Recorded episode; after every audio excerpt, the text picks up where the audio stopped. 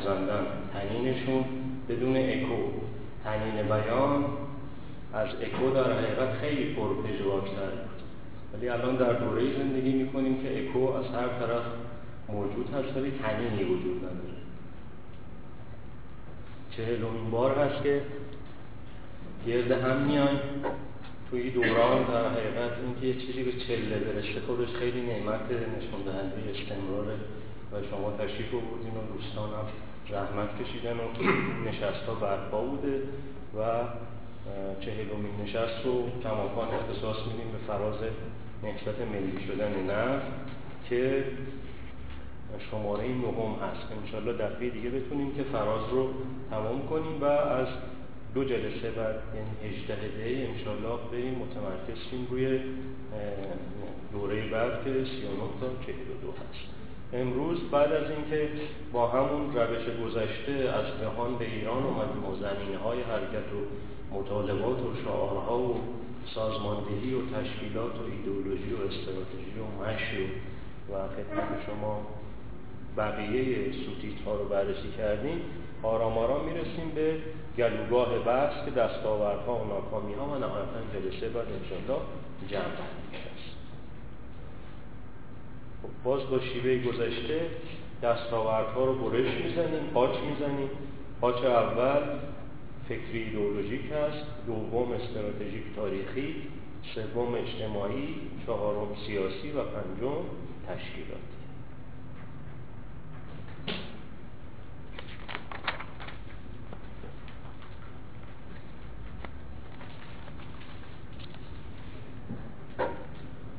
دستاورد اول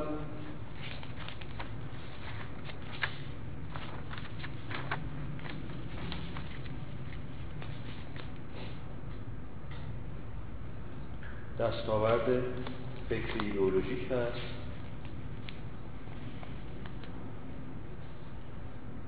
در حوزه فکر و ایدئولوژی که سببی فراهم کرد نهضت ملی که در اون سبب شش عنصر حمل می‌شد. دستاورد اول اندیشه تجربی دستاورد دوم بداعت ها و ابتکارها در اون اندیشه دستاورد سوم این بود که بعد از چند فراز مبارزاتی ایران بالاخره صاحب دو تئوری شد. مبارزش مبتنی بر دو تئوری صورت گرفت. که حالا خدمتتون توضیح میدیم قبلا هم اشاره شد یک انگاره عنصر نگاه به درون و نهایتا یک امشار و اصولی که خدمتش خدمتتون توضیح خواهیم داد. وجه اول دستاورد اول اندیشه تجربی نهضت ملی.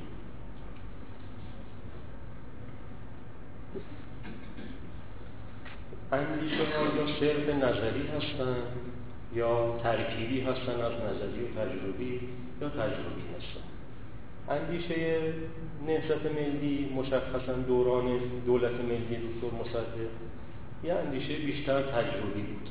کمتر نظری بود بیشتر تجربی اندیشه صرف نظری تا ترکه آزمون نخوره تا سیر فراوری رو طی نکنه تا هماغوش نشه با واقعیت ها و واقع امر اونچه که بر زمین قرار داره خیلی قابل اتکا نیست. بالاخره باید سیر قوام رو طی کنه. اما تجربه به اصطلاح تاریخی که متبلور میشه در اندیشه تجربی به هر حال سیر فراوری و قوام رو حتما طی کرد.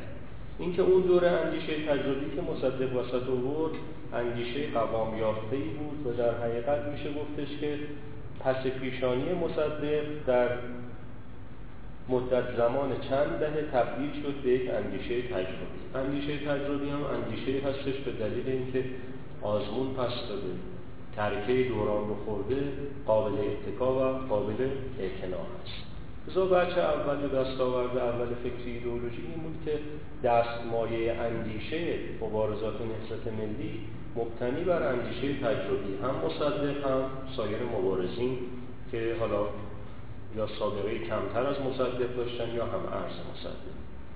وجه دوم بداعت ها و ابتکارها بود نوآوری ها بود. تو اندیشه کلاسیک نوعا ابتکار و نوآوری کمه.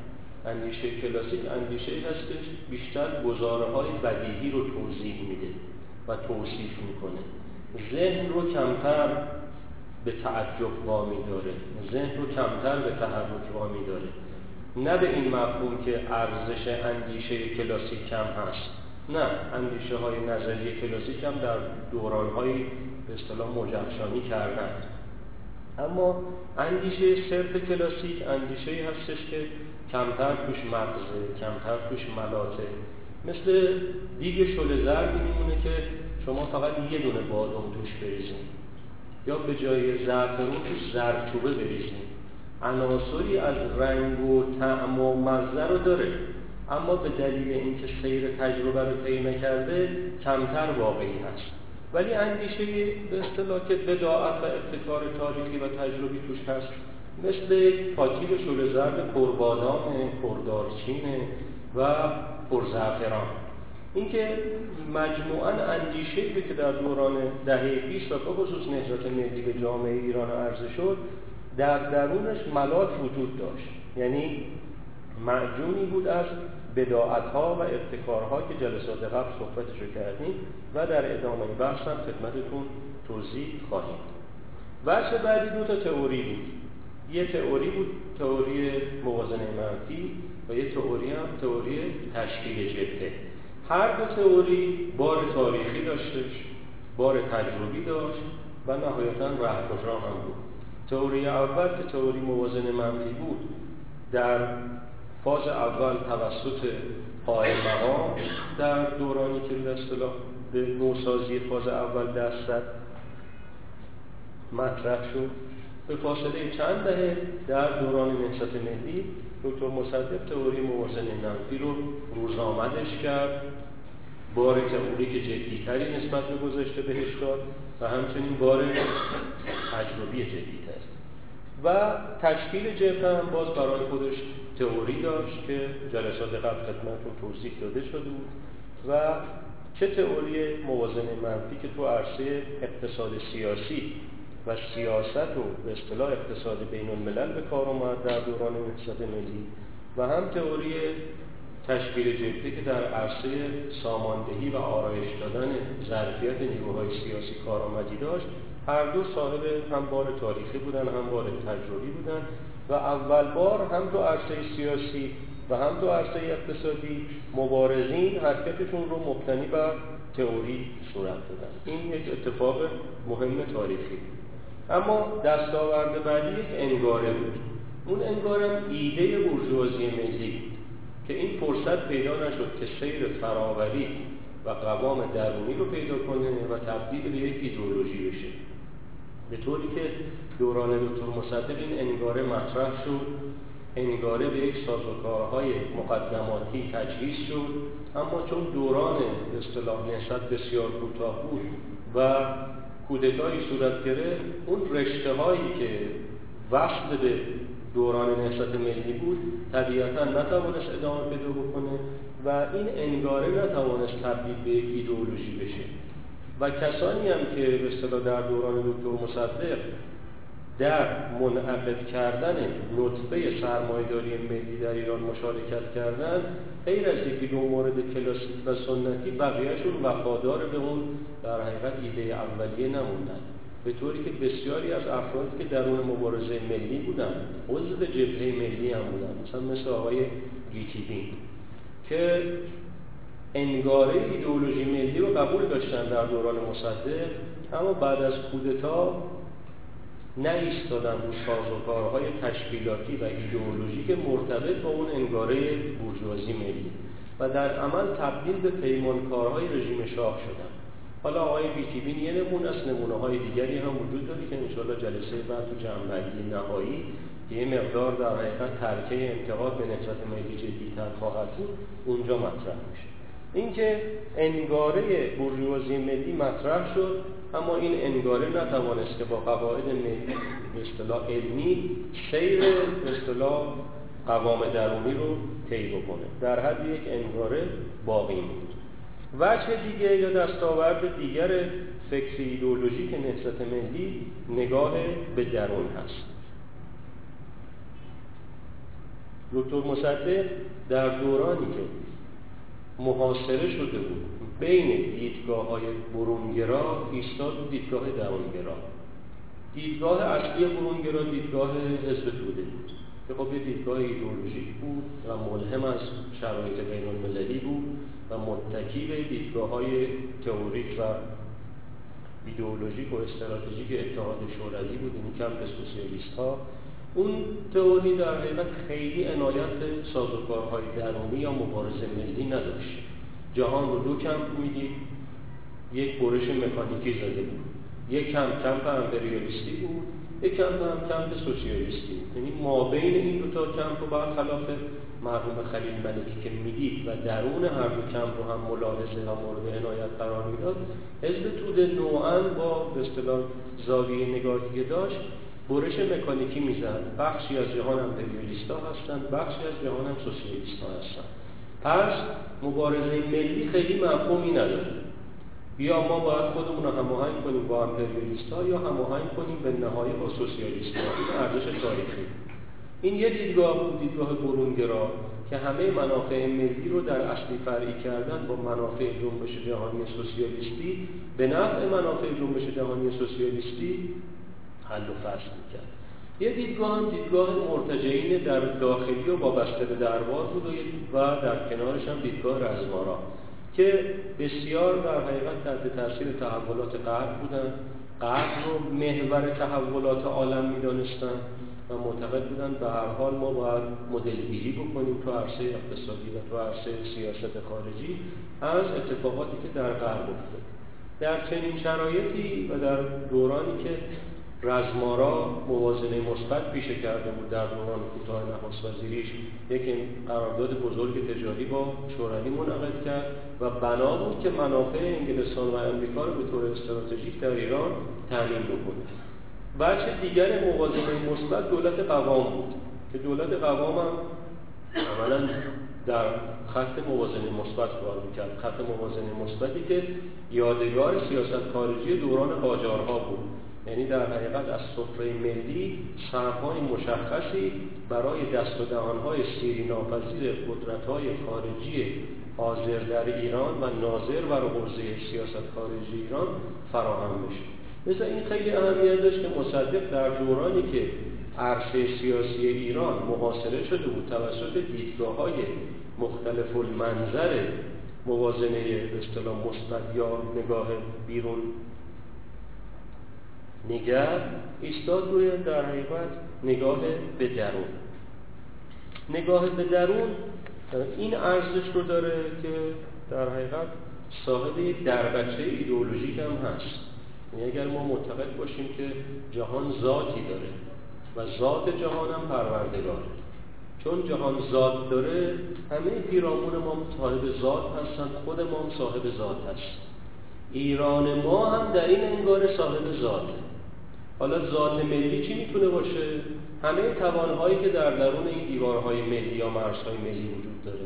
توان کارشناسی توان سازماندهی توان فکری توان فناوری و و و. اینی که نوعا نگاه به درون تا کسی کمتر از ایزاویه بهش نگاه کرده که دیدگاه در حقیقت همسو و هم نوا با ذات جهانه. یعنی کسانی که به ذات جهان توجه دارن در مبارزه ملی به سازوکارها و ابزار درونی در حقیقت توجه ویژه مبذول می‌کنن. لذا نگاه به درون که مثلا آقای مهندس آبی هم در دهه هفتاد بهش مثلا جدی توجه کردن زمانی که تئوری تعدیل ساختار اقتصادی در همه جای جهان و به خصوص آسیا تقریبا تئوری اوتوریتر بود و دولت هاشمی هم اون رو پذیرفته بود. مثلا ایشون نگاه به درون رو مطرح می‌کردن که هنوز هم روی نگاه به درون کمابیش تلنگور می‌زنن. اینکه این نگاه به درون به نظر من ربطی داره به جهانبینی افراد. جهانبینی که فقط در آسمان ها و کهکشان ها دنبال تحول میگرده خیلی عنایتی به پایین نداره. ولی جهانبینی که خدا رو منتشر در کل هستی بدونه. خدا نه کهکشانی است نه در اعماق زمین. خدا همه جا منتشر. لذا در ذات جهان هر جا که ما هستیم در حقیقت اون پایگاه جزئی از اون ذات جهانه. یعنی همین نشستی هم که ما داریم همین جلسه 50 60 نفر 70 نفری هم ذاتی داره. فکری داره ایده‌ای داره آرمانی داره وقتی داره تخصیص میده. لذا خیلی بهتر است ما اگر بخواهیم به مدار تحول بپیوندیم بیش از اینکه به خیابون نگاه کنیم و ضرب و برق خیابون و نئونهای شبانه و بوق چراغ ها دیدگاهمون رو در حقیقت معطوف به خودش بکنه همین ذات کلاس رو ما در نظر بگیریم ذات جلسه رو در نظر بگیریم. هر جا که هستیم همونجا به اعتبار اینکه پایگاه خدا هست و به اعتبار اینکه انسانهایی که توسط خالق خلق شدن و مرتبط با ذات جهان هستن در اونجا وجود دارن محل تحول همینجاست. چیزی که خلیل ملکی با اینکه موحد نبود در ایران تشخیص دادید خیلی مهمه. حالا ممکنه موحدین هم به این برسن که بعضا رسیدن اما حالا همون توی یک انشاء و اصولی مقدار روی بحث می‌کنیم. خلیل ملکی غیر موحد هم به این رسید که بالاخره بابا ایران یه ذاتی داره. و سازوکارهای درونی داره که برخلاف نظر حزب توده می‌تونه مبدل به یک جنبش ملی بشه. حالا این نگاه به درون رو اگر بخوایم به جهان بینی و ذات جهان ارتباط بدیم به نظر من یک تئوری بسیار بسیار پایداری هست. تئوری هایی که با ذات جهان با جان جهان با روح جهان و با فطرت و طبیعت انسان همخوان باشند تئوری هایی هستند که طبیعتا می توانند پایدار باشند و منشأ تحول. تئوری هایی که بخوان از به اصطلاح کوچه و بازار و خیابان چیده بشن و از مرزهای بیرون ما تجزیه بشن به پیکره اجتماعی ملی خیلی در ایران کاربرد نداشتن و کاربرد هم نخواهند داشت. کما اینکه تحولاتی هم که در درون اروپا در گذار از قرون وسطا و میانی به قرون جدید شکل گرفت اونها هم عناصر بیرونی به اصطلاح پدید آورنده او تحول بزرگ نبود. اونها به ذات خودشون توجه و در حقیقت عطف کردن. ذات خودشون ذاتی بود که بیزار از کلیسای ارتجایی بود. ذات خودشون ذاتی بود که در حقیقت می‌خواست تبری به جوی از اقتصاد پوسیده وابسته به زمین متکی به زور و ضرب فعودال مباشر. لذا فکر کردن اندیشه ورزیدن مذهب نو آوردن فلسفه به اصطلاح تحول ساز آوردن از اون دوران عبور کردن. اونها برای تحولشون دست به دامن در حقیقت نهاده های بیرون از مرزهای ملی اروپا نشدن. ما هم به همین ترتیب. لذا این نگاه به درون به دلیل اینکه با ذات و جان و روح جهان ارتباط داره و هم پیوند با استعدادهای درون نیروهای به اصطلاح ملی هست به نظر من به اصطلاح یک نگاه پایدار و همه دورانیه. به اینم بر نمیگرده که دوران عوض شده گفتمان عوض شده. به هر حال هر جا می‌خواد اتفاقی بیفته اون اتفاق چنانچه متکی و مجهز به توانها و ظرفیتهای همون اقلیم و همون مدار و همون محدوده و همون عرصه باشه کارگر خواهد افتاد. لذا ظرفیت و ایده وارداتی نیست. ایده و ظرفیت وارداتی مثل دوپینگه.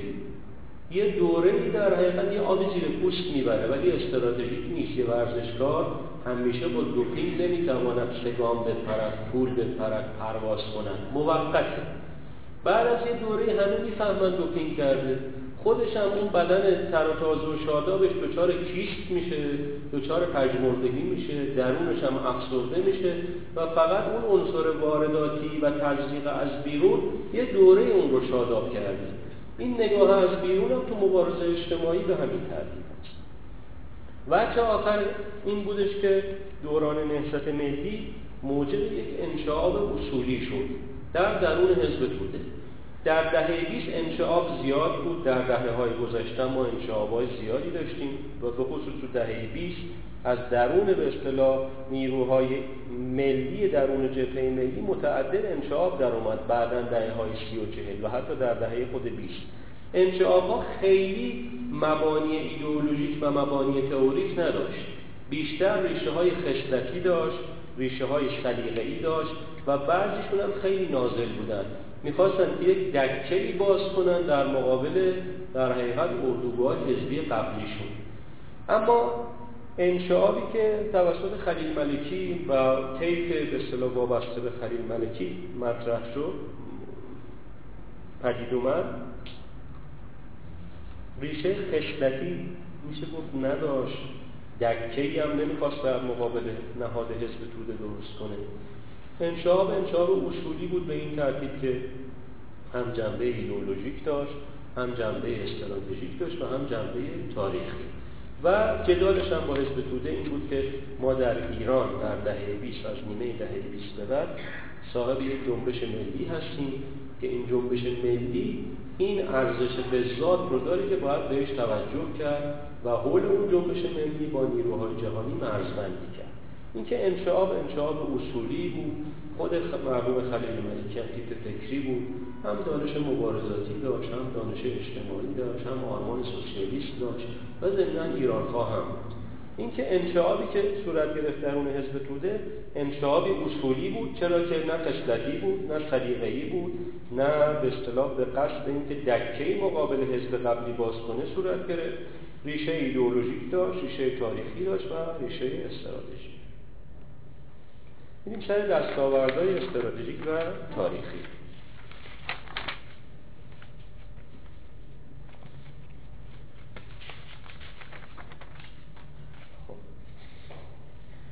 دوران دوران پردستاوردی بود از منظر استراتژیک و تاریخی. اتفاقاتی در ایران افتاد که بخشیش اتفاقاتی بود که برای اولین بار رخ می‌داد و تحقق پیدا می‌کرد. وچه اول شعار تحققی بود. شعار تحققی بعد از این همه تجربه به اصطلاح سی سال شعار پردازی چه در فاز انقلاب چه در فاز اصلاحات داشتیم. بخش اعظم شعارها نتوانست تحققی بشود الان می‌رسیم که شعار در حقیقت باید دسترس باشه قابل تحقق باشه قابل تعین باشه. اینکه دسترس بودن به چه منظوره؟ اگر مثال به اصطلاح روز و ملموس بزنیم مثالی بزنیم که به اصطلاح با ذات هم ارتباط باشه خب این ورزش همه قواعد علمی پیدا کردن. اندازه های زمین ها ارتفاع به اصطلاح زمین تا حلقه ارتفاع زمین تا لب تور ارتفاع زمین تا لب تور بدمینتون اندازه های در حقیقت فنی زمین همه متناسب با توان انسانه. حالا اگر ورزش مردانه است متناسب با توان به اصطلاح ژنتیک و بیومکانیک مردانه است. اگر هم زنانه است باز متناسب با توان ژنتیک و بیومکانیک زنانه است مثلا اگر وزنه که مرد پرتاب می‌کنه پنج کیلوه وزنه که یک خانوم پرتاب می‌کنه دو کیلوه. کاملا همه چی بر اساس در حقیقت توان و توازن درونی و تعادل ارگانیک انسان طراحی شده. یا مثلا فرض کنیم زمین فوتبال حد اکثر 120 متر طولشه و حد اکثر 90 متر عرضشه و حداقل 75 متر طولشه تا 60 متر عرضشه. اینو نشون دادن یه انسان در طول 90 دقیقه بیش از این محدوده نمی‌تونه محدوده برای تحرک داشته باشه. افت بدنی پیدا می‌کنه می‌بره و از میدان خارج میشه. یا بسکتبال.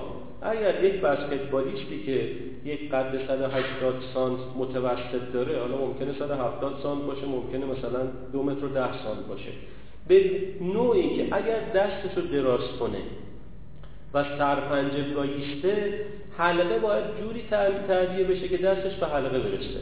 حلقه رو دو متر و 90 سانت در نظر گرفتند یا تور والیبال حدود دو متر و 60 سانته اگر که یک انسانی بتواند بیش از 80 سانت بپره سرپنجه هم بیسته و دستاش هم بلند کنه و یک قامت حدودا 880 سانتی داشته باشه می‌تواند یک متر بر فراز تور آبشار بزنه. حالا اگر حلقه بسکتبال رو از دو نود می‌کردیم مثلا می‌کردن چهار متر. مثلا گلی توی بسکتبال رد و بدل نمی‌شد. یا به اصطلاح ارتفاع تور والیبال از دو سان می‌رسید مثلا به سه و هشت سان مثلا کسی اسبکی نمی‌تونست بزنه. جا خالی نمی‌تونست بندازه. دوبله نمی‌تونست بکنه. لذا این ورزش نمونه خیلی خوبیه. یا مثلا یه دروازه‌بان اگر یک قامت 175 سانتی متری داشته باشه رو پنجش بیسته دستش هم تا سر انگشت بلند کنه دو متر و 44 سانتی متر در نظر گرفتن که دستش به تیر دروازه برسه. اگر تیر دروازه 3 متر بود هر توپی از 60 متری هم می‌زنی می‌رفت تو گل چون دروازه‌بان نمی‌تونست بگیرتش. لذا ورزش یک میدان تجربی و تحققی برای در حقیقت دسترس کردن توانهای انسان. علمی هم از محصول تجربه بشر اومدن سایز گرفتن و به اصطلاح اندازه گیری کردن و این زمانها و زمینها و ارتفاعها و عمقها رو براش در نظر گرفتن. حالا شعار تحققی هم شعاری که در دسترس باشه. شعاری که مصدق مطرح کرد ملی کردن سراسری صنعت نفت بود و آزادی انتخابات. درست مثل اینکه یک انسان 180 سانتی بخواد بسکت بازی کنه با زیر حلقه دو می‌تونه می‌تونه توی اون حلقه در حقیقت ریبایند کنه ریبایند دفاعی کنه ریبایند حمله کنه از دور جفت بزنه شوت بزنه می‌تونه بر حلقه قائم بیاد. این شعار به اصطلاح تحققی هم شعاری هستش که در دسترس باشه. اینکه شعار نهضت ملی شعار در دسترس بود شعار تحققی نبود. شعارهایی که در طول این دوران اصلاحات ما شنیدیم همه حلقه بسکت های به جای دو نود پنج متری بودن. گلی زده نشد. آره پای مثلا به تخت بسکت خورد افتاد زمین. سرویس هایی زده شد به اون تور والیبال که خیلی ارتفاع داشت گیر کرد و از تورم رد نشد نت شد. این که نشون میده شعار باید در حقیقت تحققی باشه دسترس باشه. این که دوران نسبت ملی شعار تحققی بود قابل دسترس بود. وجه بعدی این بودش که هدفی که وسط گذاشته شد هدف آهن روبایی بود. یعنی توانست حیفهای مرادگونه ای رو جذب کنه. از صنعتگر و از کشاورز و از تاجر و از دانشجو خدمت شما از بخشی از روحانیت و پیشبر و کسبه و استاد دانشگاه رو همه این شعاری در حقیقت مانند هدف آهن روبایی به خودش جذب کنه. وجه بعدی دستاورد بعدی؟ بهره از یک بزنگاه جهانی. بود بزنگاه جهانی شرایط بعد از جنگ جهانی دوم دو عنصره بود. عنصر اولش در حقیقت مقوم های درونی جنبش های ملی بود که در آسیا و افریقا را بود به ایران هم رسید. تکه دومش یا عنصر دومش فرتوتی امپریالیسم دوران بود؟ لذا دوران اقتدار جنبش ملی وقتی مقارن شد با دوران فرتوتی امپریالیسم انگلستان که به اصطلاح سیطره دار کل جهان بود فرصت مساعدی بود برای بزنگاه های مبارزاتی که دکتر مصدق و نهضت ملی از این بزنگاه مبارزاتی استفاده کردن مثل استفاده که هند در گاندی کرد. گاندی در هند کرد. قوام نکرومه در افریقا کرد. در کشور ما هم مصدق این درایت رو داشت که از یک بزنگاه جهانی که محصول قوت گرفتن جنبش های ملی و فرتوتی و درون پوکی و نرخ استهلاک بالای امپریالیسم جهانی اون موقع به رهبری انگلستان بود بهره بگیره برای رسیدن به اصطلاح هدف مبارزاتی ملی. چهارمین دستاورد استراتژیک تاریخی تلقی توده‌ای رهبر نهضت ملی تلقی توده‌ای برای اول بار پیدا شد. تلقی توده‌ای اگر مقایسه کنیم با تلقی از مردم در دورانهای گذشته و فرازهای گذشته مشخص میشه. در دوران تنباکو رهبری جنبش تنباکو که هم میرزای بزرگ بود در خارج از ایران و هم قطبهایی مثل آشتیانی در داخل تلقیشون از توده توده عرصه پرکن بود. یعنی مردم بیان عرصه رو پر کنن استبداد قاجار عرصه پرتوده رو ببینه و عقب بشینه. اتفاقی این بود که افتاد. تلقی از مردم در دوران تنباکو این بود که می توانند عرصه رو پر کنند. خیابانها و میادین رو سیاه کنند از اون سیاهی استبداد حاکم و قدرت مطلقه سر سیاهی بره و عقب بشین این اتفاق افتاد. اما در دوره مشروطه توده که در تلقی روشن فکران بود یک توده آرمانی بود. واژه ملت ساخته شد.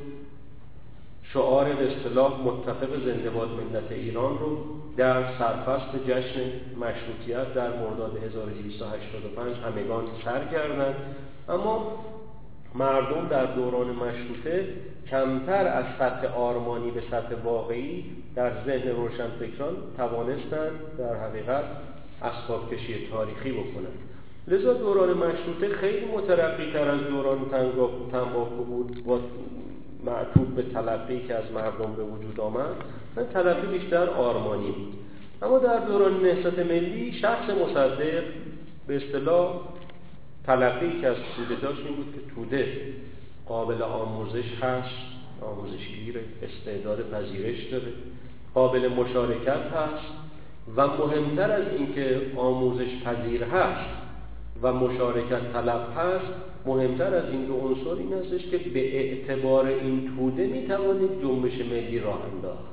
این خیلی مهمه اینکه در تلقی دوران نهضت ملی به محوریت شخص دکتر مصدق یک تلقی توده‌ای پیدا شد. تلقی توده‌ای که صرفا توده خیابان سیاه کن نیست. بله. توده عرصه ها رو پر می‌کنه اما ضمن اینکه عرصه ها رو پر می‌کنه قابل آموزشگیری هم هست استعداد پذیرش داره استعداد مشارکت داره و لوجستیک یک جنبش ملی هم هست. این اتفاق مهمی بود که در سطح تلقی از مردم در نهضت ملی در مقایسه با فرازهای قبلی تنباکو و مشروطه در ایران رخ داد. وجه بعدی حس و عزم ملی بود. این حس در مشروطه بروز ظهور پیدا کرد اما میدان تحقق پیدا نکرد. در دوران 20 ساله رضاخان هم این حس و عزم سرکوب شد. لذا در دوران نهضت ملی هم توانست بازخیز بکنه و مهمتر از بازخیز در حقیقت توانست به جرگه تولید بپیونده. یعنی حس و عزم ملی دو دوران نهضت ملی به رهبری دکتر مصدق توانست فراوری بشه و تبدیل به یک جنبش همهگیر و اجتماعی بشه. وجه بعدی پیوند دولت ملت بود که برای اول بار تو ایران شکل گرفت. هر دو طرف به سمت هم آمدن هر دو هم آورنده بودن. آورده هاشون وقتی در دایره ریخته شد نهضت ملی رو به عنوان یک جنبش پیروز تا یک مرحله در سطح ایران و منطقه مطرح کرد. اما بچه بعدی تشخص ملی بود. یعنی به نظر من هر جامعه هر کلی هر ملتی مثل عناصر شیمیایی که معرفی داره و با اون معرف شناخته میشه کدی داره ملت هم همینطورن. ملت ایران در دوران 20 ساله رضاخان در افکار عمومی جهانی و منطقه یک ملت منقاد بود. یعنی به انقیاد در آمده بود. عهد تمکین بود بنا به علل مختلف تاریخی و فکری. اما در دوران نهضت ملی معرفش عوض شد. منقاد نبود قیام کرد قائم بود و مطالبه گر شد. ملت یک تشخص به اصطلاح تاریخی پیدا کرد. وجه بعد طبیعتا ملتی که تشخص تاریخی پیدا می کند تشعشع جهانی هم داره. نهضت ملی توانست که تشعشع منطقه‌ای داشته باشه تشعشع جهانی داشته باشه و این خیلی مهم بود. حالا بعدا اشاره می‌کنیم برخی از کمپ‌های درون نظام سرمایه‌داری رو هم توانست فتح کنه. کاری که انقلاب نتونست بکنه و الان هم جمهوری اسلامی نه تنها نتونسته بکنه بلکه در سکنج ایزودگی گرفتار شد. وجه بعدی نهضت دو وجهیه به این مفهوم که به اصطلاح هم به اقتصاد اندیشید هم به سیاست اندیشید هم توسعه سیاسی هم توسعه اقتصادی. دلادل هم بود همچنون که دفعه قبل خدمتتون گفتیم. در سالهای آخر دهه چهل و مقارن مثلا با دهه اوایل دهه هفتاد میلادی اوایل دهه هفتاد میلادی یه مربی یوگسلاو از یوگسلاوی اومد ایران. اسمش رایکوف بود. این رایکوف خیلی فکور بود. ده سال تو ایران موند مثل این مربی ها نبود که بیان چهار پنج ماه بمونن برن. این رایکوف ده سال تو ایران پایدار بود. رایکوف هم مربی بود هم مدرس بود. اتفاقات مهمی با آمدن رایکوف به ایران افتاد. اولا بسیار کم حرف و کم ادعا بود بیشتر کار می‌کرد. اول که اومد تو ایران همه شهرستان ها به خصوص خوزستان آبادان و خرمشهر رفت. 60 تا بازیکن نوجوان و جوان پیدا کرد که اون 60 تا بازیکن دو دهه تیم ملی ایران رو سیراب کردن. این یه اتفاق مهم بود. اتفاق مهم دوم این بود که علم بدنسازی رو تو ایران رو قبل از اون مثلا مربیا یه دو نرمش ساده یا یارکشی و فوتبال بسم الله بازی کنی. ولی اون اینطور نبود. به اصطلاح بدنسازی آورد کار با توپ آورد یه توپایی بود اسمش مدیسن بال بود. هفت کیلو بود. اون به ایران وارد کرد. وزنه رو او به ایران وارد کرد. عناصر بدنسازی رو به فوتبال اول بار اون مطرح کرد. اون به ایران آورد. اما مهمتر از همه اینا عنصر اندیشش بود تو تمرین. ما اون موقع دانش آموز بودم. نام استادیوم آزادی تمرین می‌کردم. خب راه دور بود اما می‌رفتیم ببینیم مثلا رایکوف چی کار داره می‌کنه. یه بداعتی پیشه کرده بود تو تمرین. خیلی مهم بود. این تمثیل به اصطلاح حرکت دکتر مصدق هم توسعه اقتصادی هم توسعه سیاسی.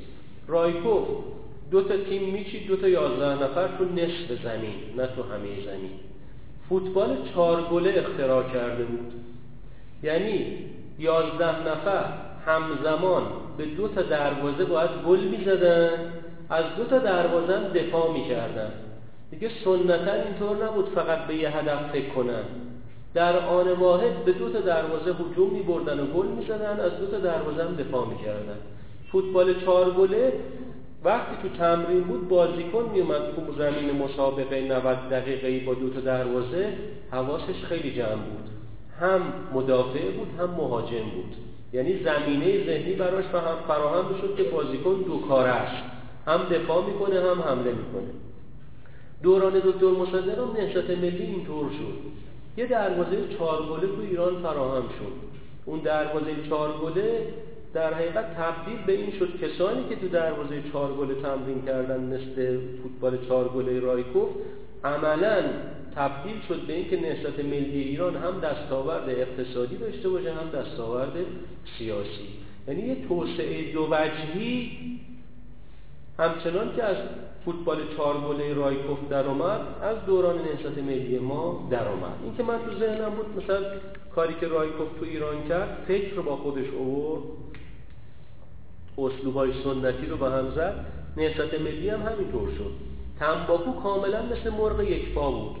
یه قرارداد اقتصادی منعقد شده مردم رو بریزیم تو صحنه صحنه سیاه که استبداد عقب بشینه.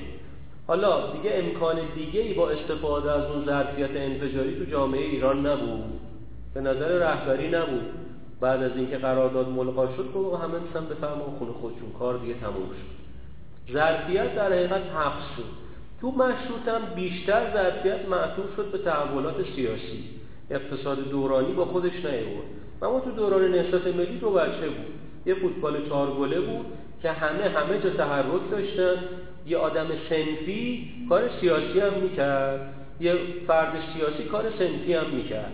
بخشی از تجار دو وجهه بودن. هم در حقیقت در تحولات اقتصاد ملی مشارکت داشتن هم در تحولات نهضت ملی کردن نفت. اینکه این اتفاق مهمی بود که دوران مصدق افتاد نهضت دو وجهی تشکیل شد.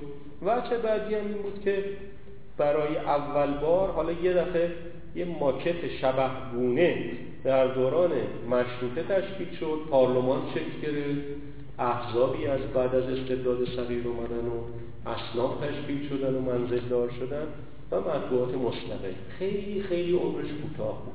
اما دوران نهضت ملی یعنی به خصوص اون 27 ماه و 15 روز دولت ملی مصدق این چیدمان کامل به صورت به اصطلاح عقلیش تو ایران شکل گرفت. یه پارلمانی بود که هم کار تقنینیه صورت می‌داد قانونگذاری می‌کرد هم نظارت بر قوه قهریه یا قوه مجریه داشت.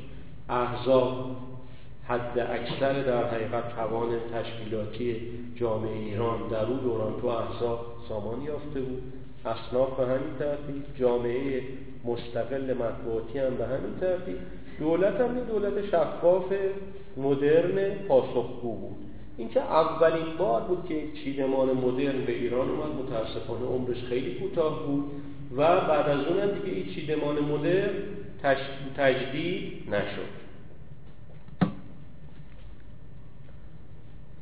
اتفاق بعدی دستاورد بعدی. اون تشکیل جبهه بود که قبلا صحبت رو کردیم. تجمیع نیروها صورت گرفت. اولین بار جبهه در ایران تشکیل شد. خب مثلا جنگل جبهه گونه بود اما خب سراسری نبود و فقط منطقه‌ای بود. اونم همه اون منطقه رو پوشش نمی‌داد. بخشی از ایران رو پوشش می‌داد. جبهه بود که مارکسیست توش بود مذهبی توش بود بورژوازی محلی توش بود پیشور توش بود.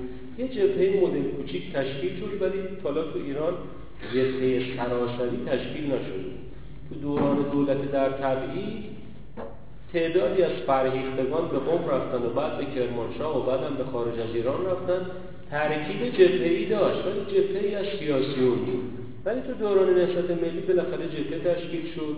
تو جبهه هم بازاری بود هم صنعتگر بود هم آخون بود هم روشنفکر بود هم دانشگاهی بود هم ژورنالیست بود هم تکنوکرات بود. جبهه برای اول بار با مدل سراسری و ملی زمان نهضت ملی تشکیل شد. وجه بعدی این بود که همون چنان که در دوران تنباکو و بعد مشروطه به طور گسترده تر و حتی در جنگل مذهب کمککار جنبش بود در این دوران مذهب کمککار جنبش بود. همه مذهبیون مرتجع نبودن همه مذهبیون با کودتا مشارکت نکردن همه مذهبیون دستاوردهای نهضت ملی رو سعی نکردن به دوران ما قبل نهضت ملی برگردونن. بالاخره تو همین نهضت ملی چهار تا فتوا از طرف چهار تا قطب روحانی پشتوانه نهضت ملی شد.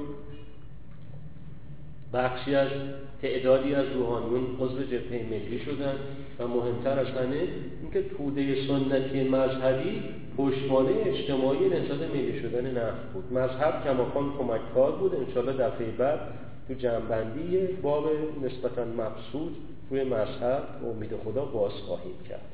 وچه بعدی نظر به منطقه متروک متروکه بود. روستا همیشه تو ایران منطقه متروکه بوده. الان هم که صد سال از مشروطه میگذره منطقه متروکه است. هیچ روشنفکری تو تحلیلش از روستا صحبت نمی‌کنه. هیچ رهبر اصلاح طلبی توی ده سالی که موسوم شد به جریان اصلاحات عنایت ویژه‌ای به روستا نکرد.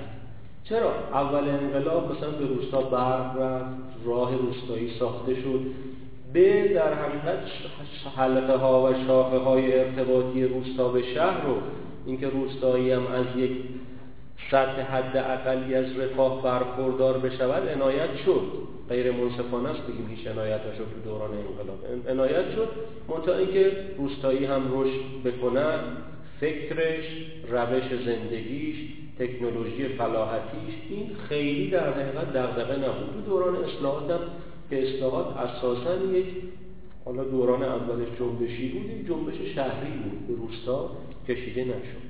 ولی مصدق با به درایتی که داشت با لغو بهره مالکانه تشکیل شوراها در روستاها ایجاد بانک کشاورزی که پشتوانه به اصطلاح اقتصاد روستایی بود اقتصاد کشاورزی بود با تأسیس بنگاه توسعه ماشینالات کشاورزی و سلسله اقداماتی از این دست برای اول بار به منطقه متروکه نظر انداخت.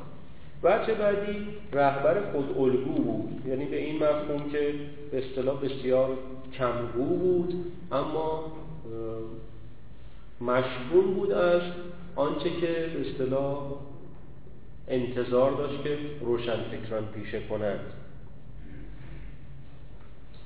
رهبر در حقیقت اون دفعه صحبت رو شفاف و کم مصرف و و مسئله این هستش که رو مشی خودش رزمنده بود. این تصور سنتی است که همه فکر می‌کنن فقط چریک رزمنده است. آره چریک رزمنده است. ولی مصدق این آموزش رو داد. کسی که فکرش پارلمانیه به مبارزه پارلمانی فکر می‌کنه به مبارزه علنی و قانونی فکر می‌کنه. به آنتاگونیست فکر نمی‌کنه و از مثلا فاز انقلاب و به اصطلاح مبارزه قهرامیزن بدوره می‌توان در اون فاز هم رزمنده بود. رزمندگی به این مفهوم است که ده سال و صرف آموزش مردم کرد که نفت چیه، قارت چیه، بی پی چیه، قرارداد دارسی چی بوده، قرارداد 1933 چی بوده و و و. روی میدان مبارزاتی خودش که به اصطلاح مدار پارلمانتاریست بود رزمنده بود. بذار رزمندگیش در میدان خودش در انگاره خودش کم مصرفیش ملی بودنش شفاف بودنش و صادق بودنش با مردم اونو تبدیل به یک رهبر خود الگو کرد. وچه بعدی هم مدارای آموزگارانه بود. بالاخره باید تو تاریخ ایران یکی می آمد که شرح صدر بسیاری داشته باشه کیسه بکس همه نیروها از حزب توده و از کاشانی و پیرامونش و از دربار و از خود بخشی از جبهه ملی که منشعب شده است مدار مصدق بشه دم بر نیاره اعتراض نکنه راه آزادی رو نبنده شکنجه نکنه مدروزنامه تعطیل نکنه زندان پر نکنه دستش به خون آلوده نشه دستش به راند آلوده نشه جیب گشاد ندوزه و و و. بذار مداراش مدارای آموزگارانه ای بود که برای اول بار تو ایران به اصطلاح یک تخت اون موقع تخت سیاه بود مثل الان وایت بورد نبود. یه تخت سیاه بزرگی زده شد و مصدق بدون اینکه بخواد گچ دست بگیره روی تخت به اصطلاح ترسیم کنه و شعار بنویسه. اما جامعه ایران رو تبدیل به یک در حقیقت مدرسه ای کرد و آموزگارش خودش شد با روش و با منشش اما دستاورد مهم که قابل مقایسه است با دوران انقلاب مبادله با جهان بود. ببینید دو پهلوی. رابطه ای که با جهان برقرار کردن یک رابطه کاملا یک سویه بود. اتکاب قدرت خارجی کردن یعنی از جهان قدرت خواستن برای استمرار و بقای خودشون. تکنولوژی وارد کردن. دانش به اصطلاح کارشناسی وارد کردن. این هر چی جهان به درد بخورداش وارد کردن. اما به جهان چی دادن؟ فقط نفت سیاه دادن. فقط نفت دادن یعنی رابطه سنتی سنتی با جهان برقرار کردن. به رغم ادعاهای در حقیقت مدرنیزاسیونشون. به جهان چیز به جهان مدلی ندادن. به جهان محصولی ندادن. ای دکتر مصدق خب از جهان چیزهایی گرفت. ولی بیش از اینکه بگیره به جهان داد. این خیلی مهم بود. یا الگوی مبارزه ملی به جهان داد. الگوی ملیش کردن صنایع نفت رو به جهان داد که بعدا همه به اصطلاح کشورهای نفتی از همین شیخ نشین های مرتجع اطراف خودمون هم از اون الگو استفاده کردن. یک مدل اقتصاد درون جوش داد و یک مدل توسعه سیاسی بومی هم داد. لذا بیش از اینکه از جهان بگیره به جهان داد مهم این که در دورانش نفتی هم وجود نداشت که به جهان بده. جهان نفت مصدق رو نخرید. لذا برای اول بار تو ایران و دیگه تکرار نشد و با این ساخت حاکمیت به ایزودی هم تکرار نخواهد شد ایران برای اول بار در تاریخی که ما ازش سراغ داریم بیش از اینکه از جهان بگیرد به جهان داد. این اتفاق خیلی مهمی بود. در مبادله با جهان ایران مصدق دست بالا رو داشت. تا دست پایین مثل دوران دو پهلوی و مثل تقویت. تقریبا دوران بعد از انقلاب و این دورانی که ازش درش داریم زندگی می‌کنیم. ببینین از جهان همین دولت احمدی نژاد که پنجه به کل جهان میندازه. پنجه به کل جهان میندازه. هر چی که به درد بخوره داره از جهان می‌گیره. دو میلیارد واردات داشتیم سال گذشته که رکورد واردات ایران بوده. هر چی که فکر کنیم از کورنفلکس و پفک نمکی خارجی تا موز و آناناس افریقایی بگیریم تا های تکنولوژی. وارد می‌کنه به جهان فخشم میده. پنجه به صورت جهانم می‌کشه.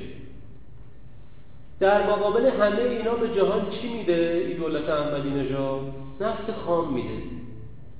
مثل دوران رو پهلوی و مشتی شعار بی پشتوانه میده. این یک رابطه مبتزل برقرار کردن با جهانه. که تو در حقیقت از همه مظاهر تمدن غرب استفاده بکنی. اغلب ایرانی ها الان به جای یه موبایل دو موبایل دارن.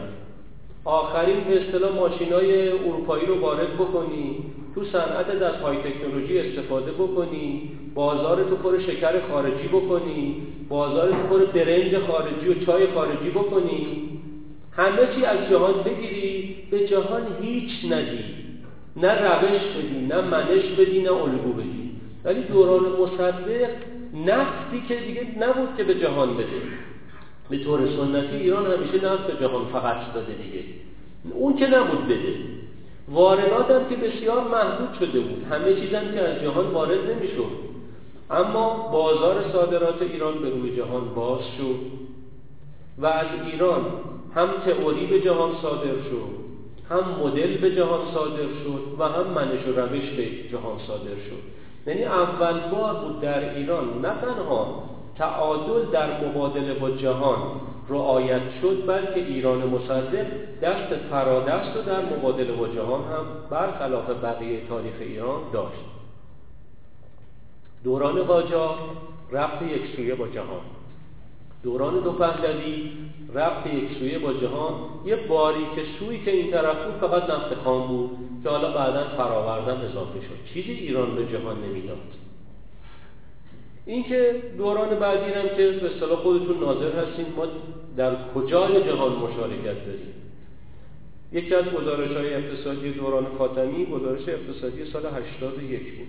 81 بود که می‌شد سال 2000 تو خود اون گزارش که سازمان برنامه منتشر کرده بود گفته بود که مشارکت ایران در تولید علم به مفهوم فقط نرم افزاریش فقط در تولید مقاله نه سر نه سخت افزار. مشارکت ایران در تولید مقالات علمی در سال 2001 یعنی 80 ماه دو صدم درصد بوده. دو صدم درصد. این مشارکت علمیمون در جهانه نمی‌دونم الان این واویلایی که سر فدراسیون فوتبال و فیفا یک سال تو ایران برقراره نه از ورزش بگیریم تا هنرمون بگیریم تا کپی رایتمون بگیریم. همه چیزی که نگاه بکنیم پدر جهان رو داریم در بیاریم به سروش هم خرج میندازیم هرچی همون های تکنولوژی تولید می‌کنه. حتی عقب مونده ترین جریان های درون ایران از اون تکنولوژی استفاده می‌کنن. هنوز هم داریم به جهان نفت خام میدیم اینکه اتفاق دوران مصدق اتفاق خیلی خیلی کیفی بود. این اتفاق هم در حدود 6 سال پیش رخ داد. با اون امکانات محدود اون دوران نه امکانات این جهان و این دورانی. از دستاوردهای استراتژیک تاریخی بسیار دستاوردهای جدی بود که بخش مهمش داخلی بود و مواردش هم در حقیقت به خصوص مبادله با جهان و تشعشع جهانی نهضت ملی وجه بین المللیش بود. وجه بعدی دستاوردهای اجتماعی بود. خب وقت تنگ این بحث هم امروز تموم شه که یک جلسه دیگر ما نخواهیم بیشتر به نهضت ملی اختصاص بدیم رو زمانمون حرکت کنیم. یه مقدار اینها رو توضیحش رو خدمتتون خلاصه تر می‌کنم. می‌ذاریم بخشش رو برای پرسش پاسخ. خب باز برای اول بار تو ایران یک کار توضیح همگانی صورت گرفت. کار توضیح به این مفهوم هست که روشن فکری که ایده ای دارد برای تحقق برنامه ای دارد برای اجرا مقدمتا باید جامعه مورد نظرش رو مجاب کنه. این مجاب سازی هم نه با اصطلاح با ضرب و زور رضاخانی نه با بخشنامه صادر کردن پهلوی دوم و نه از نوع جمهوری اسلامی که شاهدش بودیم و هستیم قابل در حقیقت تحقق نیست. باید توضیح داده بشود. توضیح هم از طریق بخشنامه صادر کردن و اعلامیه نوشتن نیست. توضیح پشتوانش کاره. کار توضیح به این مفهوم که دورانی رو باید اختصاص بدید به کار توضیحی. کار توضیحی که زمان مصدق صورت گرفت کار توضیح همگانی بود. یعنی اون کاسبه و پیشوره و روستایی و مهندسه و نفتگره و نمی‌دونم سرودی مرد امروز و حسین فاطمی و آقای اللهیار ساده و از نخبه ترین تا عامی ترین مردم ایران فهمیدن که چرا نفت باید ملی چرا آزادی خوبه؟ چرا دموکراسی خوبه؟ چرا ما حقمون رو باید از جهان بگیریم؟ از بعد شهریوری تا آخر دهه 20 که اصطلاح آخرین روز دهه 20 نفت در ایران ملی شد ده سال شرط کار توضیح شد. این دستاورد اجتماعی خیلی بزرگی بود. وچه بعدی این بود که بالاخره آهاد مردم بهانه‌ای پیدا کردن برای مشارکت. حالا اون زیر پاساژ داره صنعتگره کارگاه داره کشاورزه تاجره عالی نسب و گیچیبین و همه اینا درک کردن که در حقیقت باید در سیر تحول جامعه ایران سهمی برده بگیرن مشارکتی داشته باشن. نیروهای سیاسی و ژورنالیست ها و دانشجوها سعی کردن در پروژه توسعه سیاسی باید سهمی برده بگیرن. لذا برای هر فرد و هر طیف بهانه و ظرفی فراهم شد برای مشارکت. دستاورد بعدی اینکه برای اول بار تو ایران با توجه به اینکه نهضت ملی بسیار سراسری تر از تنباکو و نیز سراسری تر از مشروطه بود و همهگیرتر و پربرتر همگرایی سراسری در ایران در دوران نهضت ملی متأثر از کار توضیح همگانی یک دهه‌ای. و متأثر از بهانه یافتن و پیدا شدن برای مشارکت در ایران صورت گرفت. شاخص کارتوزی و تعدیه کردن بسترهایی برای مشارکت و همگرایی سراسری وحدت حد اکثری سی بود. یعنی سی تیر. هر که ایران خواه بود هر که ترقی خواه بود مقابل جریان در حقیقت ارتجاع دربار ایستاد. یعنی قوام و شاه و به اصطلاح صندوقخانه سیاه درون دربار کاملا در اقلیت قرار گرفتن و اون طرف اکثریت تر نزدیک مطلق مردم ایران. این اتفاق خیلی مهمی بود. تا حالا در ایران این گونه ارتجاع به سکنج نرفته بود. ارتجاع درباری به سکنج نرفته که مانند در حقیقت یک سوراخ موش باشه در مقابل بقیه ایران. این اتفاق مهمی بود. وحدت حد اکثری سی تیری خب دستاورد بعدی اون دفعه مقدار روش درنگ شد. اینکه نهضت پربرد بود پردامنه بود. و چه مهم دیگرش این که با خودش اقتصاد دورانی آورد. یعنی مردم حس کردن که نهضت ملی شدن صنعت نفت در معیشت به اصطلاح روزانهشون هم تأثیری داره. زندگیشون رو به سمت بهبود برده به لحاظ اقتصادی. وجه بعدی جهتگیری طبقاتی نهضت ملی بود که حالا عنایتی اون دفعه عنوان شد به نیروهای مولد داشت. کارگر و دهقان و کشاورز و صنعتگر ملی و تاجر ملی. و جهتگیری طبقاتی داشت.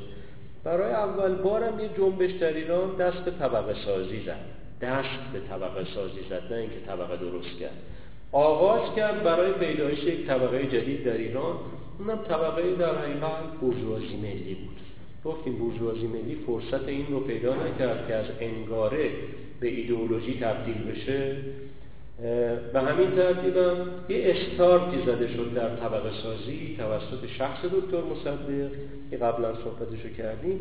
اون استارت هم این بود که زمینه ای فراهم کنه برای اینکه بخشی از تجار ملی تبدیل به صنعتگر بشن و مستقل از این شیفت و جابجایی به اصطلاح از تجارت به صنعت باز زمینه ای فراهم کنه که بخشی از کسانی که از تمکنی برخوردار هستن حالا اون تمکن هم مالی می‌تونه باشه هم فکری می‌تونه باشه و هم اصطلاح تکنولوژیک و فناورانه می‌تونه باشه فرصتی براشون فراهم شه که سازوکاری کنن به نفع صنعت ملی.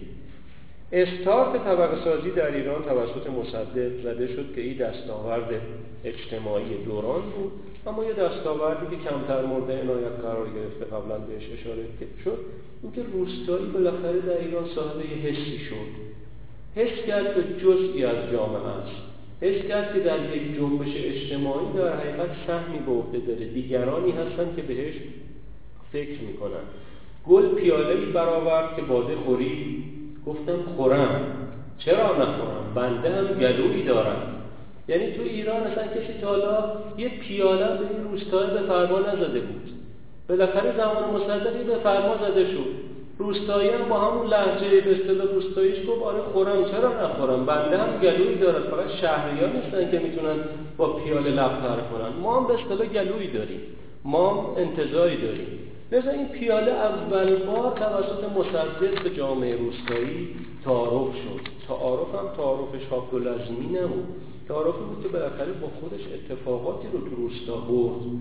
روستایی دیگه بنگاه توسعه ماشینالات کشاورزی برای شده شده که می‌خواد اون گاو به اصطلاح نر پیر فرتوتی که عرق میریزه و لهله می‌زنه و از چشاش اشک جاری میشه.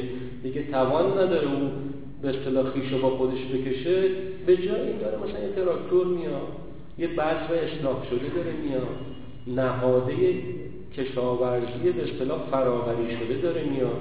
دید برای اول بار حالا یه اتاق براش فراهم شده میره اونجا با بقیه روستایی مستقل از کت خدا و ارباب و مباشر میشینه راجع به اصطلاح زندگی معیشتی روستایی خودش بحث و فحص می‌کنه و تصمیم گیری می‌کنه و ساخت و ساز می‌کنه.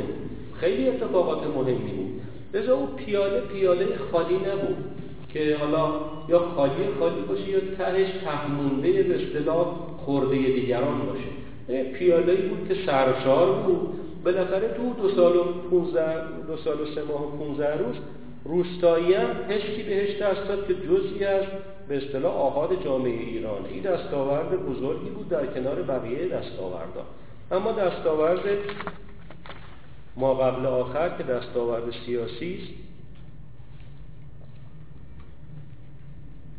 وچه اول این بود که مطالبه مشخص بود. قبلا صحبتشو کردیم. مطالبه مشخص سیاسی مطالبه ای هست که بشه براش مختصات تعیین کرد و بشه مهندسیش کرد. قابلیت ترسیم هندسی داشته باشه. مطالبات نسات ملی قابلیت رو داشت دستاورد سیاسی بود. دستاورد بعدیش این بود که هم فضا بود با گفتمان دورانی. دوران از منظر بین المللی هم دوران جنبش ملی بود هم دوران جدل حقوقی. کشورهای مختلف افریقایی و آسیایی در درون جنبش ملیشون در مبارزه با استعمار مسلح هم مبارزه می‌کردن هم جدل حقوقی. این جدل حقوقی در دهه 50 و 60 هم بود. تو کنگو جنبش ملی بود. جدل حقوقی هم در مواجهه با کمپانی یونایتد فروت امریکایی که کل بازار کشاورزی کنگو رو قبضه کرده بود وجود داشت. این جدل حقوقی رو قبل از مصدق گاندی هم با انگلیس از رنه های قبل داشت. این جدل حقوقی رو صدار سنگور هم تو سنگال داشت و مصدقا تو ایران داشت. لذا یه همفضایی با گفتمان دورانی که شامل جنبش ملی و در درونش جدل حقوقی بود در دوران نهضت ملی شاهدش بودیم که یه دستاورد چه بعد این بود که جهان این خیلی مهم بود. جهان رو ملی شدن نفت ایران مجاب بود. فقط دولت های انگلیس و امریکا و تعدادی متحدینشون حاضر نبودن بپذیرند این مجاب بودن جهان رو رو ملی شدن نفت در ایران مقایسه کنید با مجاب شدن و مجاب بودن جهان رو این بخش هسته ایران. اینکه اون دوران مصدق توانست با جنبش اجتماعی و با استدلال حقوقی چه در داخل ایران چه در دادگاه لاهه چه در اصطلاح سازمان ملل این خیلی مهم بود. تو کمپ اونا نفوذ کرد. اول بار بود که دادگاه لاهه در مواجهه که یک سوش یه ملت در حقیقت بیدفاع است و یک سوش امپریالیسم انگلستانی رأی داده به بیصلاحیتی خودش. و وقتی رأی داد به بیصلاحیتی خودش برای بررسی پرونده به اصطلاح بی پی و دعوای مصدق و بی پی اونجا اول بار ایران به دادگاه لاهه پیروز شد. اینکه جهان مجاب خیلی مهمه تو پیش برده یک جنبش اجتماعی. الان کجای جهان مجاب روی در حقیقت وضعیتی که حول مسئله هسته ایران به پا شده؟ اینکه مصدق این درایت داشت که جهان رو مجاب کرد چه قبل از اینکه دولت مرد بشه در دوران وکالتش چه به خصوص در دوران دولت مردیش این مهم بود. مصدق به نسبتی که صرف وقت کرد برای جنبش ملی ایران و برای کار توضیحی که ازش صحبت کردیم به همون میزانم صرف وقت کرد برای مجاب کردن جهان. متعدد مصاحبه با نشریات خارجی برای استدلال های حقوقی. متعدد در حقیقت استفاده از تلیفون های داخلی و خارجی برای این مجاب کردن. لذا جهان مجاب بود و بخش بعدی مبارزه جاباز کن نه سکنجی ببینید می شود در این جهانی که ما درش به سر می‌بریم و 60 سال قبل از ما مصدق درش سربلند به سر می برد مبارزه کرد در جهان با جا باز کرد. نه اینکه هی به صندوق خانه رفت و ایزوله شد. ببینید الان ایزولگی ایران رو ببینید. از کل در حقیقت جهان ما چاوز متحدمونه. هفت بار اومده اینجا در طول سه چهار سال. کلی پول و اعتبار و اینها گرفته فقط نفت نگرفته چون خودش نفت داره. مثل دوران دهه شست متحد و اول گفتن که جبهه پایداری لیبی و سوریه و الجزایر لیبی و سوریه و الجزایر آخر سر در کمپ مقابل ایران عملا قرار گرفتن در صفبندی که به نفع سازمان آزادی بخش فلسطین شد. غیر از سوریه که خودش منافعی در درون صاف داشت. و یکی از گروه های هفتگانه صاف وابسته به خودش بود بقیه جهان عرب رفتن پشت سر صاف در مقابل که صاف با ایران داشت یا ایران با صاف داشت. متحدی باقی نمون یه بورکینافاسو بود که ولایتی الا ماشاءالله می‌رفت. بورکینافاسو بورکینافاسوی هم الا ماشاءالله میمدن ایران. به قول بچه ها اصلا یه کشور زیر پونس بود. بعضی کشورها اصلا زیر پونس نقشه میرن. معلوم نیست کجا هستن. حالا الان متحد چاوشه. اینکه در او دوران بالاخره جنبش ملی هم پیشروی داشت هم در جهان جا باز می‌کرد ایزوله نشد در جهان. الان ایران ایزوله است در جهان. اینکه این مقایسه ها مقایسه های تاریخی جدیه. و چه بعدی سیاست در ایران برای اول بار همگانی شد. دوران ما قبل مشروطه دوران مشروطه دوران رضاشاه. سیاست در حقیقت در مدار نخبگان موند. حالا دوران مشروطه تو به چند سال خصوصا قبل از استبداد صغیر انجمنان تشکیل شدن کار سیاسی و کار اجتماعی نشت پیدا کرد در سطوح به اصطلاح پایینی جامعه. اتفاق مهمی بود که قبلا مرور کردیم. اما سیاست در ایران مال به اصطلاح نخبگان و فریختگان بود. ولی تو دوران نهضت ملی سیاست همگانی شد. این خیلی مهم بود. همه فرصت پیدا کردن که در اصطلاح عرصه سیاسی بیان بخوانند آموزش ببینن ابراز موضع کنن. همگانی شد. اما اتفاق مهمتر این بود که تو ایران از دیرباز مصطلح بود و الان هم هست که سیاست پدر و مادر نداره. به الزاما همه کسایی که فعال سیاسی هن حالا یا پیچیدن یا تاکتیک زنن یا قالتاقن ولی دوران نهضت ملی پاک شد. کار سیاسی می‌شد کرد پدر و مادر هم می‌شد داشت. خیلی مهم بود. یه مصدقی اومد به مردم دروغ نگفت. تاکتیک نزد رأی جمع نکرد بعد بره دنبال کار خودش. شعار در حقیقت پوپولیستی نداد مردم رو بکشونه به صحنه و بعد به اصطلاح پروار بندی بکنه برای خود پیرامونش و خانوادش این کارا رو نکرد. پرنسیپ های خاص خودش رو داشت. و مصدق حالا سرکوب شد کودتا شد. حالا انتقادات جدی هم انشاءالله دفعه دیگه بهش وارد هست تو جنبندی. اما بالاخره این رو جا انداخت با منش و روشش و پیرامون خودش. تیپایی مثل مثلا مرحوم رزلی، مرحوم نریمان، مرحوم صالح، مرحوم شایگان. برای اینا پاکترین نیروهای سیاسی و دولت مردای ایران بودن. کمتر تکرار شدن. اینکه نشون داد که نه با سیاست پدر مادر هم داره. فرزند مشروع هم داره. و میشه که کار سیاسی کرد. و پرنسیپ های خاص خودش هم انسان داشته باشه دستاورد بعدی نرخ رشد سیاسی عمومی بود. حالا تو دوران مشروطه روشن فکر رشد کردن. تو دوران اصطلاح مثلا رضاشاه طیف روشنفکری مبلغ ایدئولوژی که حاکمیت پهلوی اول رشد کردن. ولی تو دوران نهضت ملی فرصتی فراهم اومد که به اصطلاح همه نرخ رشد سیاسی داشته باشن از تاجر و صنعتگر و دانشجو و استاد دانشگاه. و ضمن که یک نرخ های خاصی هم پیدا شد. خب جامعه روشنفکری ایران رشد کرد. احزاب بخششون در حقیقت رشد ملی کردن. این که هم نرخ رشد سیاسی عام داشتیم هم نرخ رشد سیاسی خاص.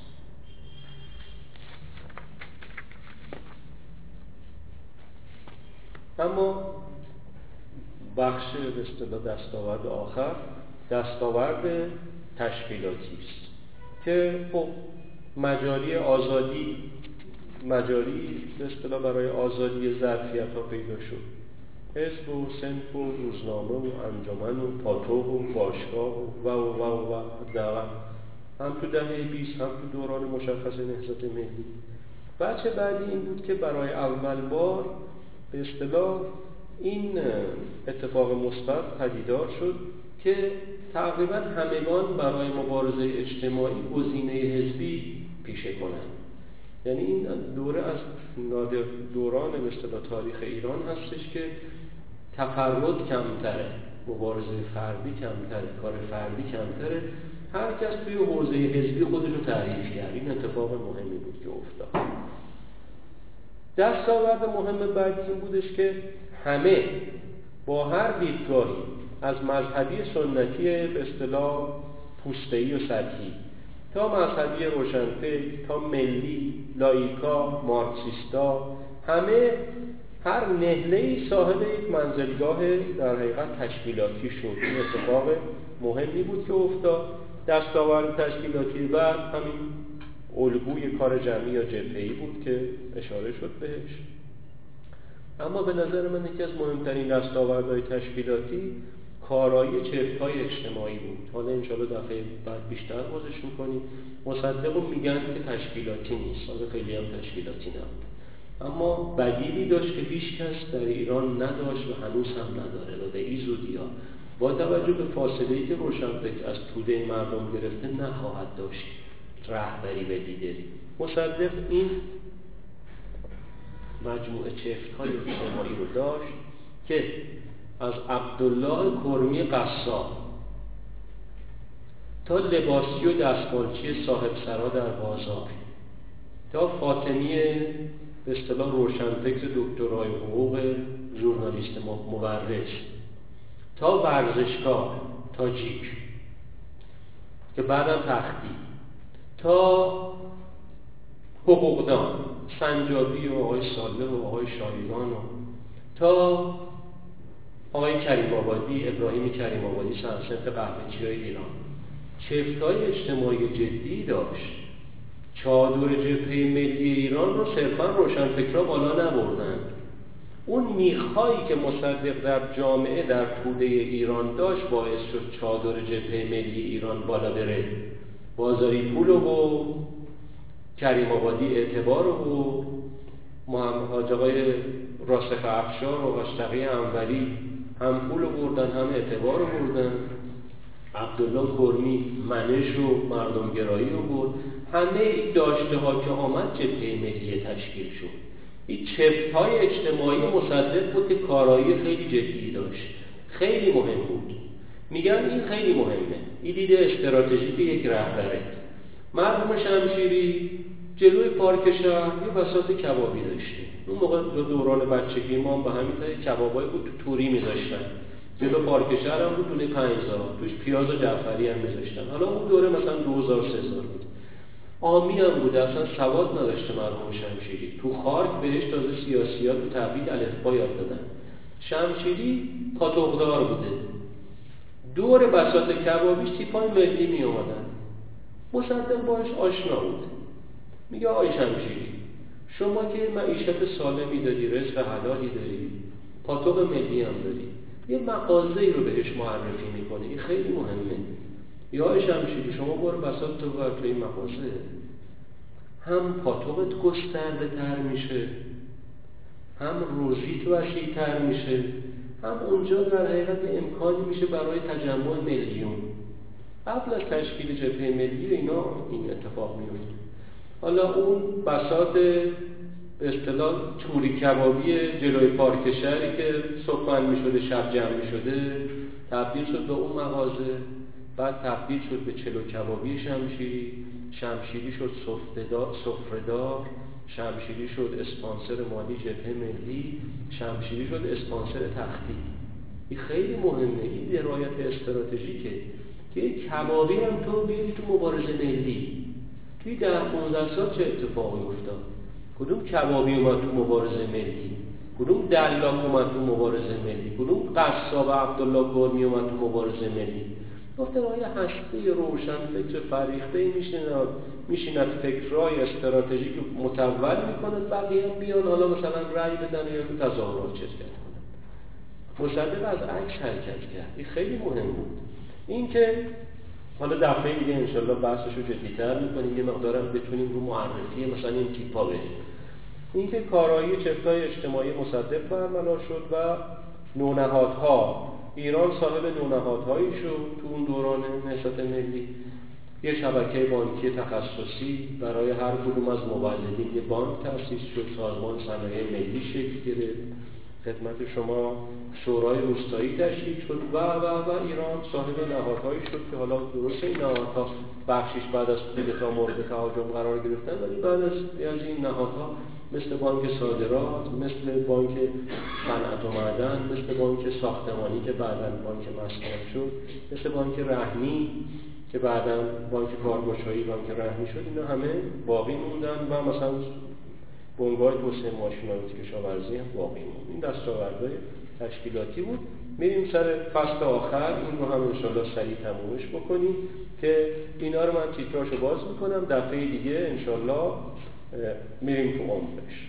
کاستی ها و ناکامی ها خب یه بچه مشخصش لیبرالیسم فردی دکتر مصدق بود که به خصوص ماهای آخر هم کار دست خودش داد هم کار دست به اصطلاح جنبش اجتماعی سراسری که تو جهان جا باز کرده بزار باشه ها ولشکن ها عدم عنایت ها بالاخره باعث شد که اتفاقات مهمی در حد فاصل 25 تا 28 مرداد و قبلش شکل بگیره و جامعه ایران ریزش کرد ریزش کرد ریزش کرد.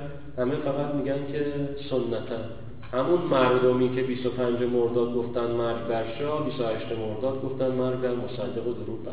چه اتفاقی افتاد؟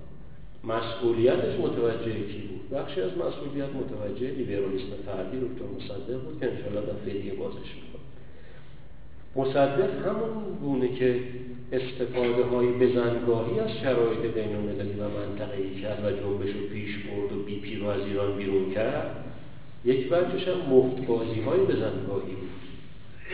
در بزنگاهی که امریکا متحد انگلستان شد. در بزنگاه به فاصله 25 تا 28 مرداد در بزنگاه بهار و تابستان سال 32 که می توانست در حقیقت پشت جبهه نهضت ملی متشکل تر شه حتی مسلح شه علیه در حقیقت ارتجاع دربار و صندوقخانه انگلستان و امریکا در ایران. مفتبازی به زنگاهی صورت گرفت و وچه بعدی این خیلی جای باز, کردن داره شکنندگی ایدئولوژیکه. رهبران نهضت ملی و شخص دکتر مصدق در دوران مبارزه با عنصر ایدئولوژی کم بها دادن یه پاراگراف کوتاه هست من خدمتتون می‌خونم نامه مصدق هست با مهندس بازرگان زمانی که نهضت آزادی ایران تشکیل شد سال چهل. دکتر مصدقی حرف می‌زنه خیلی کیفیه. نشون دهنده کمکاری خودش و همکارانش در دوران نهضت ملی است. شما کاری را که ما فرصت و توجه نکرده بودیم یعنی پایریزی ایدئولوژیک و سازمانی برای مبارزه ملی را انجام دادید این کار توسط مصدق و رهبران نهضت ملی انجام نشد. انگاره برجوازی ملی آمد ولی اون انگاره تبدیل به ایدئولوژی نشد. خود مصدق هم در حقیقت معترف هست. بچه بعدی پیچیدگی ناکافی بود. مصدق پیچیدگی هایی داشت مثل استفاده تاریخی از پیشنهادی که برای نخست وزیری بهش شد در بهشت سی. دو تا شرط گذاشت. با اون دو تا شرط شاه و سید زیا و ارتجاع درباری رو ناکام کرد و به اصطلاح جنبش ملی رو پیش برد و دولت ملی رو تشکیل داد. اما پیچیدگی های ناکافی هم داشت در مواجهه با شرایط جدید بین المللی که حالا مثلا تیپای فکری اون زمان مثل مرحوم خلیل ملکی روش دست گذاشتن در بعد بتونیم بازش کنیم. وچه بعدی پوکی تشکیلات ملی بود جبهه ملی اسم پرتمترامی داشت. در درونش کار تشکیلاتی جد به اصطلاح جدی و حرفه‌ای صورت نگرفت. توان تشکیلاتی حزب توده قابل مقایسه با توان تشکیلاتی جبهه ملی نبود که باز احالش بریم انشالله به جلسه بعد. و بچه بعدی که خیلی مبتزل بود تلقی اداری از تشکیلات. یعنی احزاب درون جبهه ملی از دولت ملی انتظار در حقیقت فقط کار اداری داشتن اون موقع معروف بود می‌گفتن که حزب ایران کارگزینی دولت مصدقه. یعنی همه اعضای رده بالا و رده میانی حزب ایران تو دوران به دولت مصدق پست گرفتن. تشکیلات برای پست گرفتن و تمسک به مناسب اداری نیست. تشکیلات یک منزلگاه زیست و زندگی برای تفکر. برای ساخت برای پرورش. جبهه ملی به هیچ وجه در این حال و هوا سیر نمی‌کرد. وچه بعدی اخلاق و خصلت دورانسوز بود.